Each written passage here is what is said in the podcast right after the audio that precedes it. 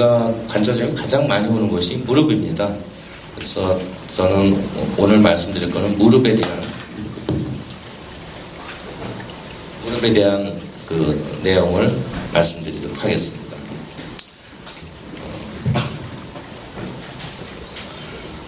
무릎의 구조를 먼저 보겠습니다. 뭐 어, 의학 교재로 쓰는 해박 교과서의 사진이긴 합니다.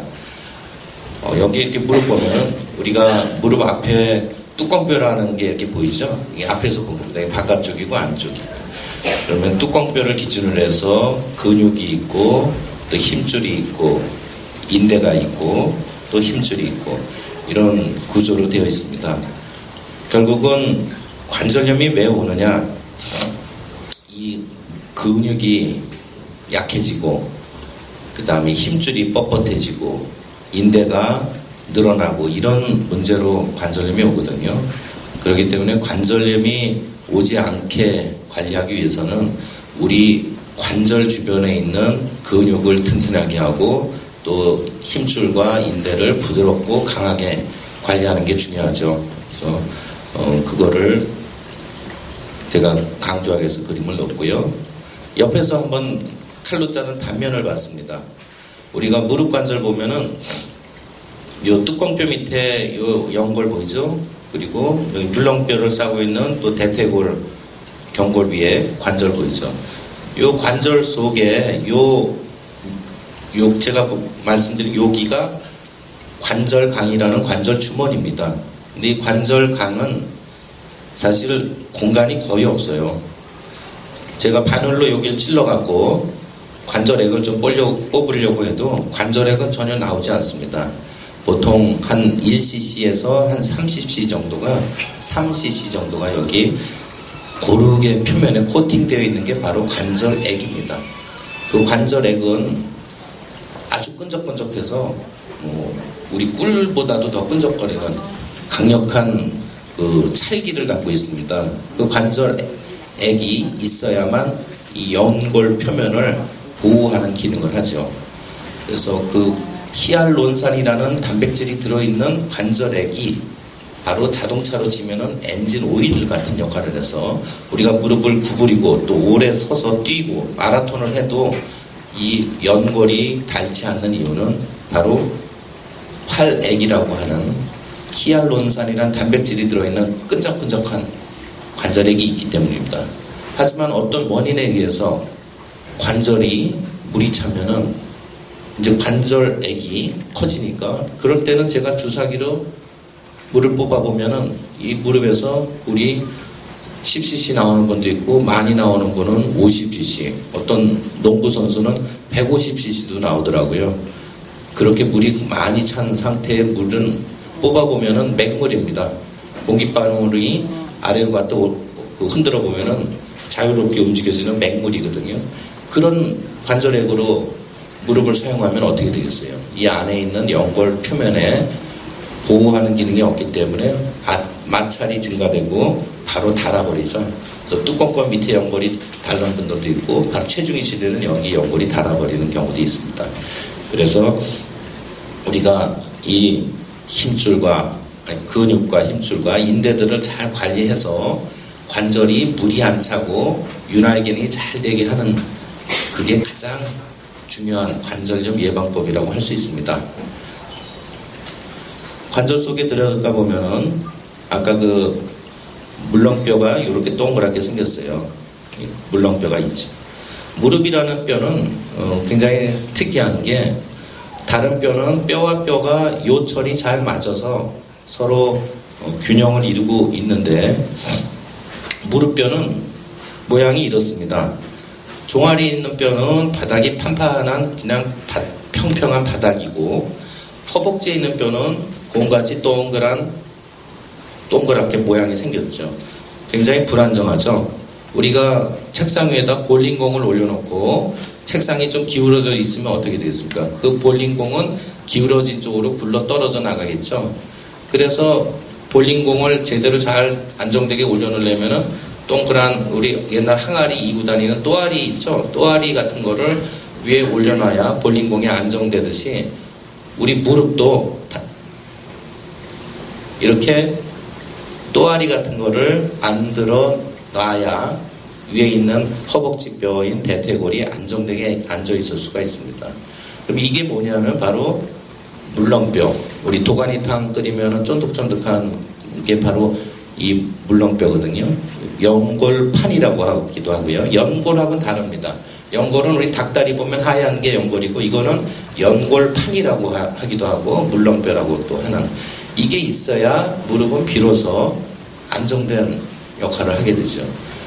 하지만 이 물렁뼈는 세월이 흐르면 50년, 60년 쓰다 보면은 이 무게를 견디지 못하고 여기가 갈라지거나 찢어지는 일이 생길 수가 있거든요. 그래서 관절염이 오게 되는 거고요.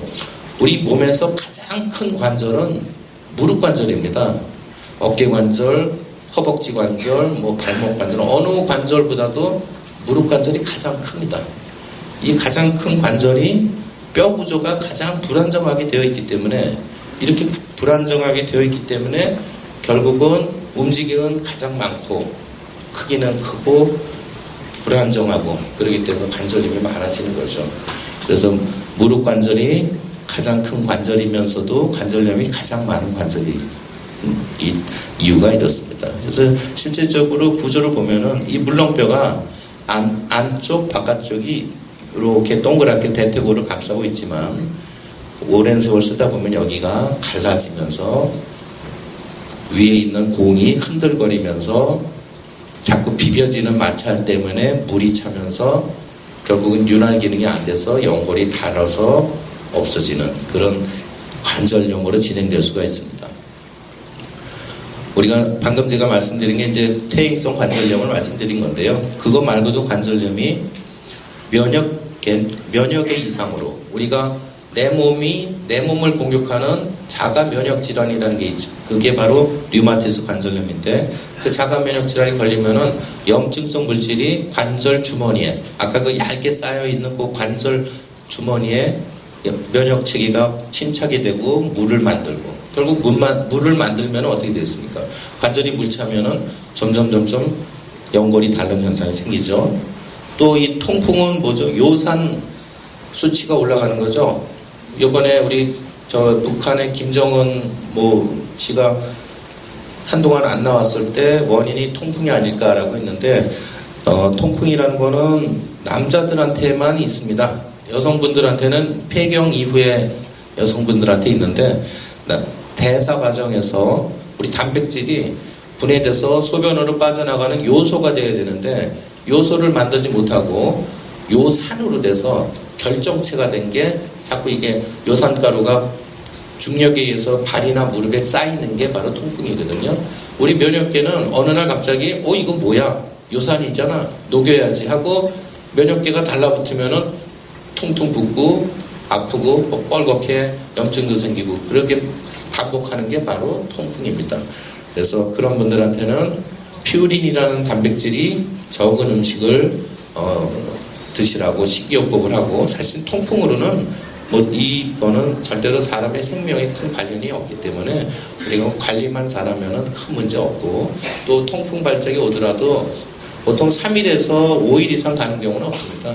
그래서 이번에도 그 김정원 씨는 한 달 이상을 안 나온 걸로 봐서 통풍은 아닐 거라고 어, 그 결론 내렸던 것도 그 이유입니다. 그 외에 무릎 주변에 무슨 벌침을 놓거나 벌침 자체는 뭐 나쁘다고 볼 수는 없어요. 면역계를 유발하는 거지만 근데 소독이 안 된 상태에서 벌침을 맞거나 또는 소독이 안 된 침으로 관절 주변에 침을 맞거나 해서 균이 관절 속으로 들어가면은 그때는 정형외과에서 응급 상황이 별로 없습니다.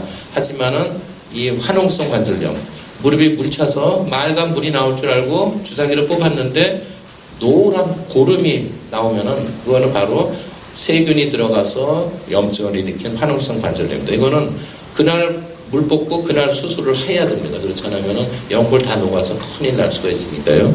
그래서 그 요즘 무릎 아프다고 침 맞고 뜸 뜨시고 뭐 벌침 맞고 그런 거 다 뭐 그 자체가 아주 나쁘다고 볼 수는 없지만은 반드시 감염 주의하셔야 되고요. 사실 또 큰 도움이 안 되기 때문에 통증 정도가 좀 가라앉을 수는 있을 수 있는데 어, 그러지 말고 어, 정확한 치료를 하는 게 더 중요하죠. 그외 결핵을 알아서도 결핵성 관절염이 올 수 있는데요.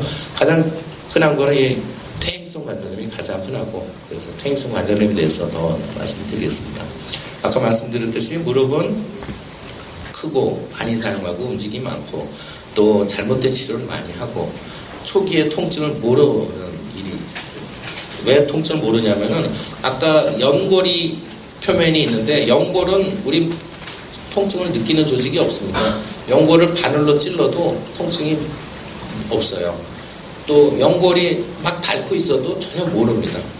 연골이 다 닳아서 우리가 아스팔트는 어떻게 만들죠? 고속도로 만들 때 콘크리트 먼저 깔고 그 위에다가 아스팔트를 덮죠. 아스팔트가 다 벗겨져서 콘크리트가 노출이 돼야지 통증이 생긴다고 생각하시면 돼요. 그렇기 때문에 아 내가 물쳤다 가라앉고 가끔 소리가 삐그덕삐그덕 나는데 아프지는 않으니까 내 무릎은 괜찮겠지.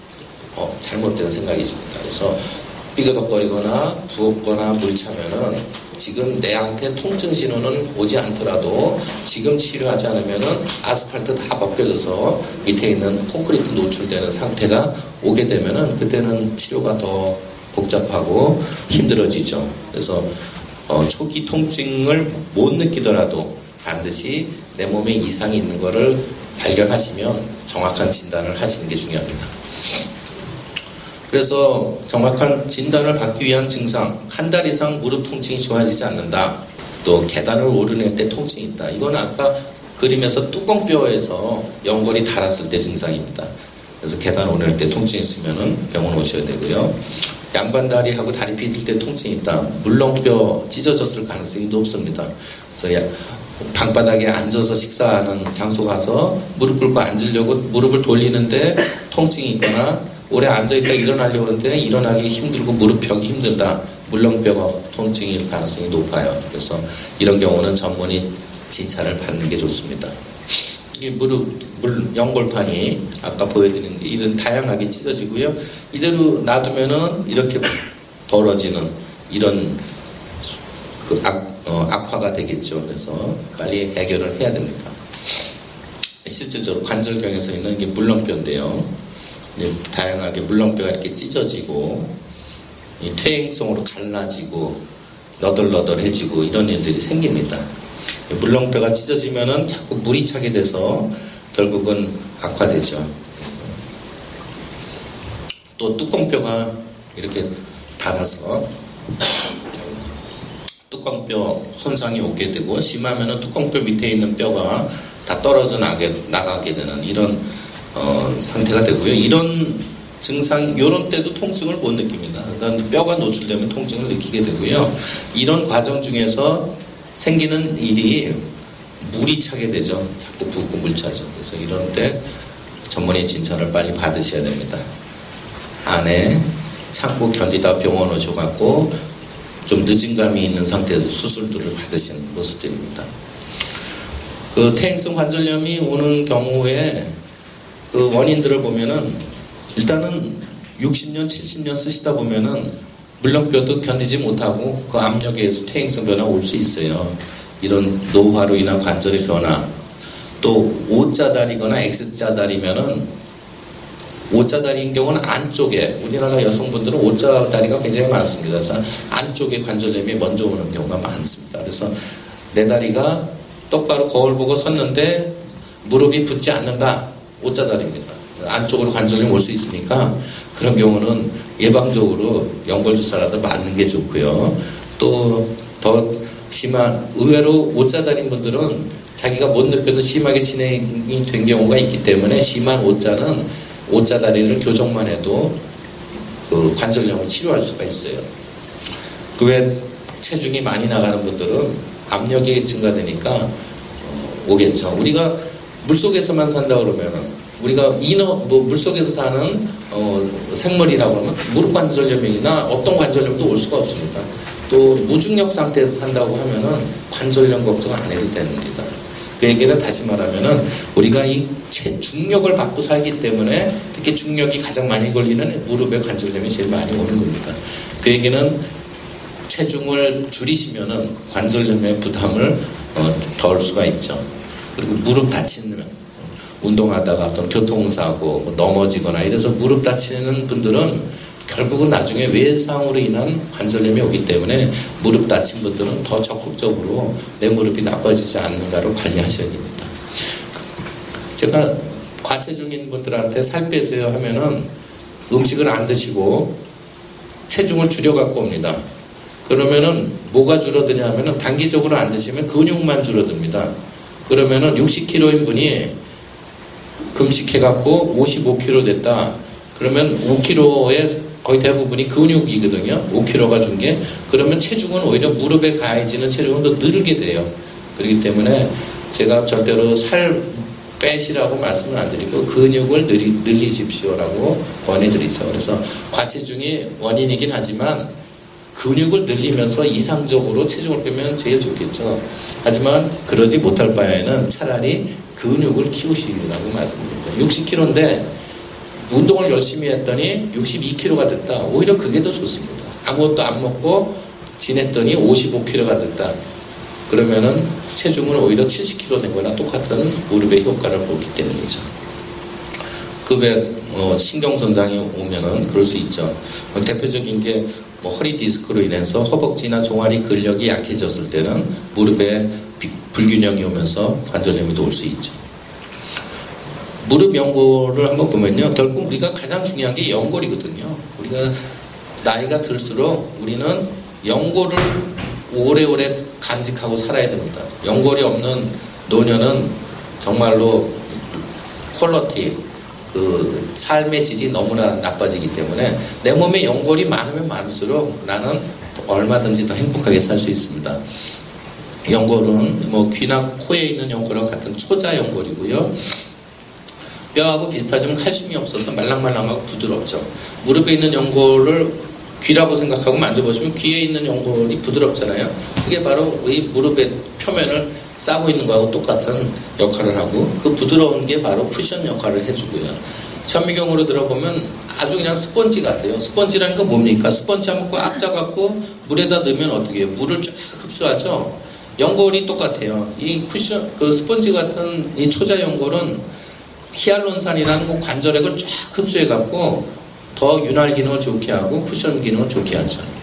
그래서 이 연골이 바로 초자 연골인데 우리가 재생하면은 초자 연골이 잘 안 나오기 때문에 그게 문제고요. 초자 연골이 아닌 섬유 연골은 이 스폰지 같은 역할을 못하고 쿠션 기능이 떨어져서 나중에 문제가 되죠. 통증 없는 건 아까 말씀드렸고요. 또 혈관이 없어서 연, 연골도 세포입니다. 세포는 영양 공급을 받아야 먹고 살죠. 근데 혈관이 없어요. 어디서 먹고 살까요? 뼈에서 오는 영양분을 이렇게 확산해서 받고 또 하나는 활렉 아까 그 영, 윤활유가 움직여지면서 이 스펀지 속으로 영양분을 공급해 주는 거거든요. 근데 가만히 있으면 영양 공급이 안 됩니다. 제가 지금 서서 지금 계속 있으니까 눌려 있는 이 부위 영양 공급 안 됩니다. 그러면 어떻게 해야 되냐? 움직여야 됩니다. 움직이면은 그 스펀지 속으로 활액이 침투에 들어가면서 영양 공급을 해주거든요.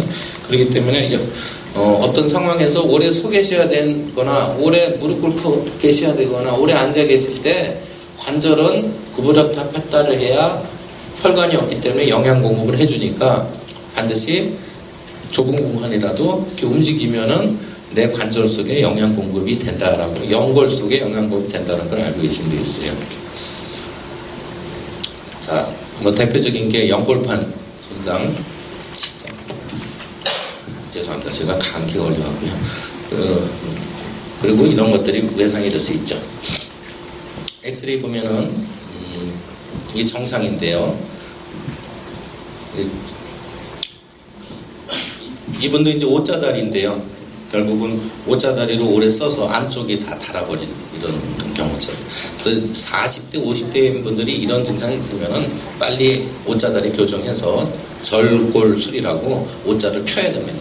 그러면 평생 자기 무릎을 어, 고이 간직하면서 쓸 수 있기 때문에 어, 방치하지 마시고 이렇게 이제 인공관절 받을 정도로 지금 나빠지기 전에 빨리 무릎을 피는 게 좋겠죠. 이렇게 또 바깥쪽에 관절염이 오는 경우도 있고요. 이런 분들 들어가 보면 이렇게 연골이 다 없어져 버립니다. 이 연골인데요. 연골이 다 닳아서 없어져 버리죠. 윤활 기능이 안 된 상태로 이렇게 써서 그렇습니다.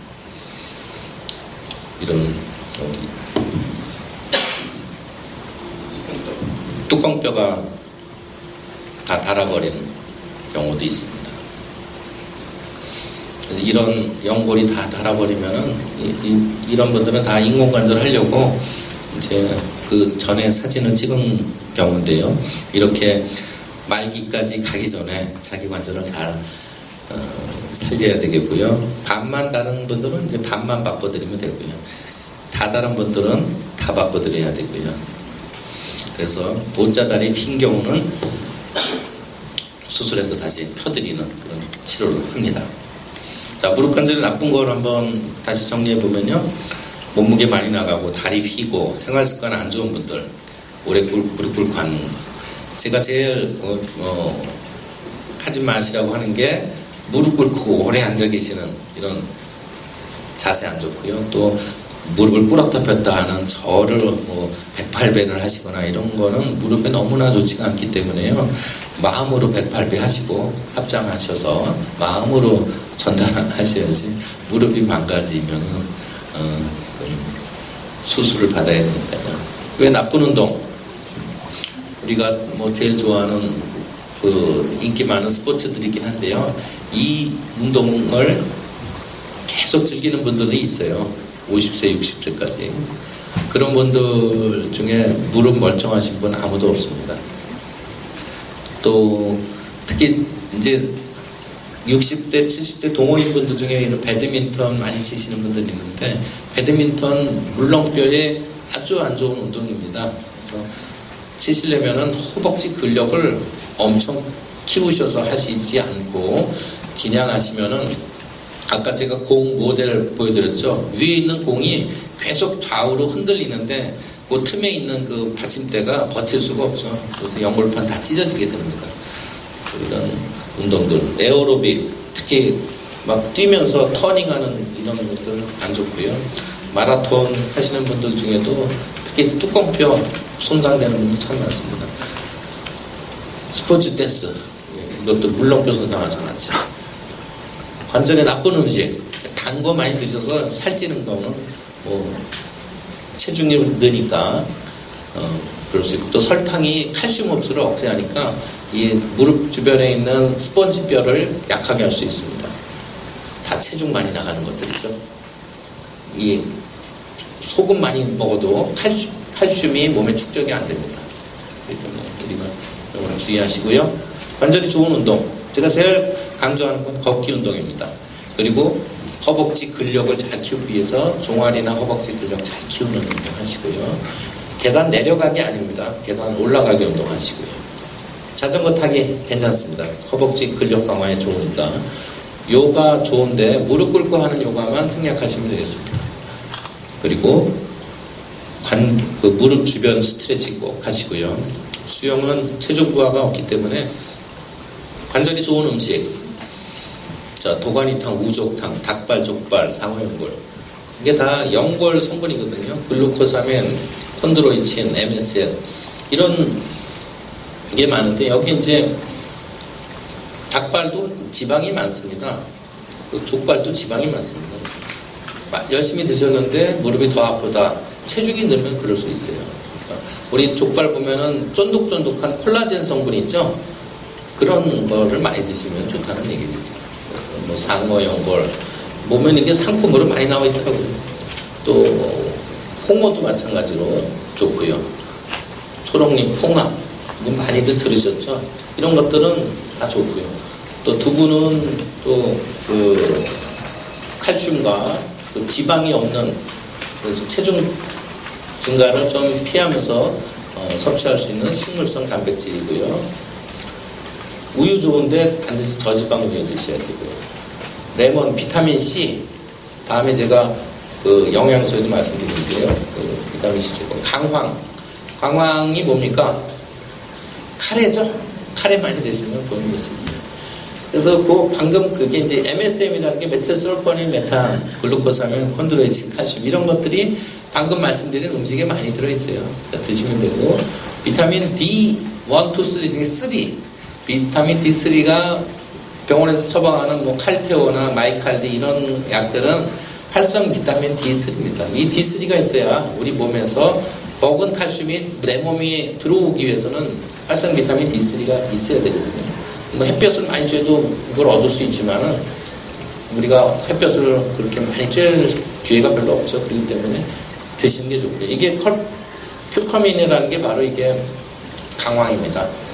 강황 뭐 다시 말씀드리면 MS는 간단하게 말씀드리면은 어 이게 결론적으로 우리 뼈 만들고 힘줄, 인대, 연골, 머리카락 을 만든다는 거죠. 그래서 어, 이 MSM 기억해 주세요.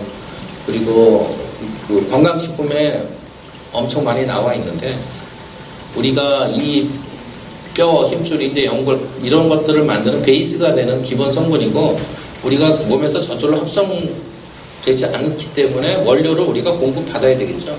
그래서 이거를 사서 드시거나 아니면 아까 제가 말씀드린 족발 뭐 그런 음식들을 열심히 챙겨 드시거나 하시면 되겠습니다.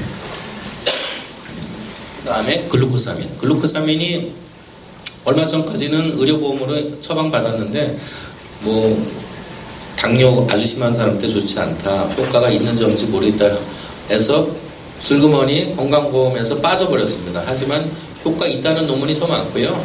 사실 제가 봐도 효과가 없을 수 없습니다. 글루코사는 여러분들 뭐 누가 선물로 주면 열심히 드시고요. 무릎 관절에 자신 없다 면 드세요. 여기도 마찬가지로 이 성분이기 때문에요. 드셔서 나쁠 게 전혀 없죠. 음식으로 섭취하기 원하시면은 무슨 홍합을 많이 드시거나 아까 뭐 족발을 좋아하시는 분들은 기름 빼고 족발 드시면 되겠어요. 그 다음에 콘드로이친도 마찬가지입니다.